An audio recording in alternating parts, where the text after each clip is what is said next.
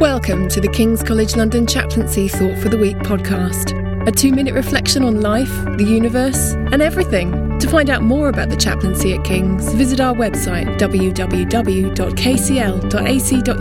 forward slash chaplaincy or find us on Facebook.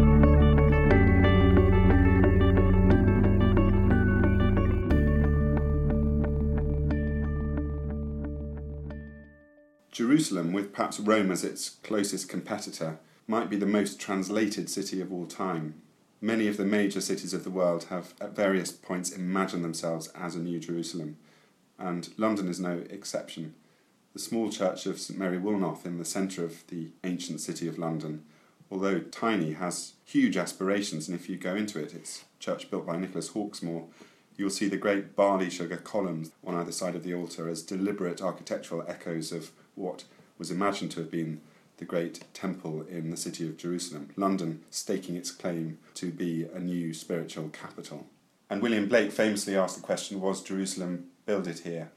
Recognizing that the highest aspirations this city might have for itself are precisely to be a sacred capital. And yet, at the same time, many Londoners, even those who love the city, like Samuel Johnson, have perceived in it the capacity to be quite the opposite of a sacred place, Babylondon, as some have called it, a place of vice, the dark obverse of the holy city. So, this great metropolis is a good place in which to reflect on the sacred and to reflect on the sacred against the stark polarities of darkness and light, of wealth and poverty that typically characterize the modern city. How do we make our way through it? And how do we make our way through it meaningfully and in a way that might transform us towards a better life, a better way of being, sanctity even. The Stations of the Cross are a spiritual practice that originated probably in pilgrimages to Jerusalem and subsequently in a desire to reproduce the holy places in other lands, to bring them home and set them up in one's own place of residence and sometimes within the walls of one's own place of worship. What's exciting about this project is it asks us, as Jesus did as he followed the so called Via Dolorosa, the way of sorrow, to traverse the city and to make this journey in some way a spiritual experience and to find in our journeying some new perspectives, both on ourselves as well as on our urban environment and the wider world into which it's so intensively plugged through its financial and commercial exchanges as well as its cultural and religious networks of relationship. The stations refer to a series of images depicting Jesus Christ on the day of his crucifixion, each associated with prayers that Christians say when contemplating the images of those moments on his journey, some of them scriptural and some of them that have been imagined later in the Christian tradition. And they're arranged in numbered order along a pathway, and the faithful traditionally travel from image to image, stopping at each station to meditate. And this can be done individually or in groups. This particular journey invites reflections by artists, some of whom come from Christian traditions and some from other religious backgrounds and some from none.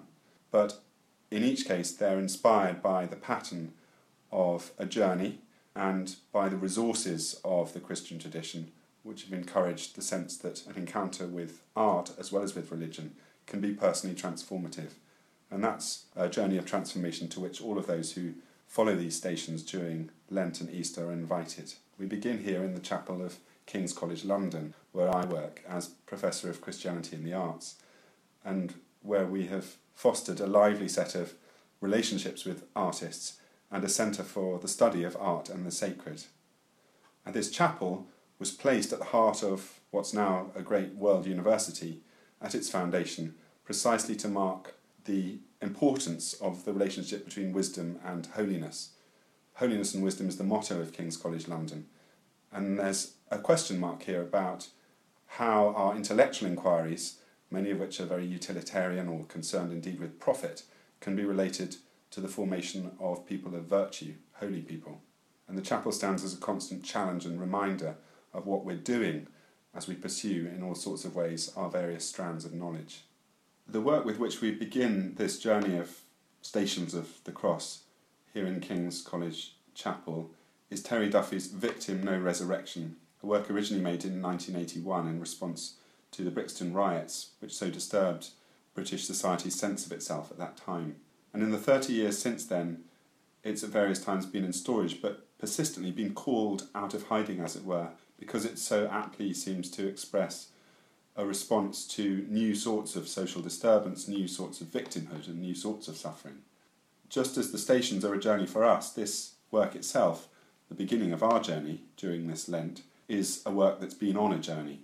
It's been shown all around the world, from the artist's native city of Liverpool to Cape Town in South Africa and in the cities of Coventry and Dresden, two cities twinned by mutual destruction in World War II and that are now focuses of the quest for reconciliation. So it's a piece that both draws to our attention suffering and social injustice around the world, but also calls for the peace which we so evidently lack. And in displaying to us the acuteness of suffering and the lack of peace, it's a call, perhaps as Picasso's Guernica once was, a work that in many ways it echoes, calls us to look for the thing that we so much need and that so evidently lack. And for that reason, although there is no resurrection directly in this image, the very lack of resurrection is part of its summons to look for something more promising than the pain of the present, experienced by those for whom hope can seem distant, if not impossible. Hung here in the apse of the King's Chapel, there is a conscious tension between what Duffy's crucifix shows us and the Victorian image behind it of the risen Christ. It opens the question of whether this figure can experience resurrection that was Thought for the Week, brought to you by the King's College London chaplaincy team. To contact the chaplaincy, email chaplaincy at kcl.ac.uk or to contact a chaplain on your campus, please see our website. King's College London Chaplaincy, working with God to serve the whole college community.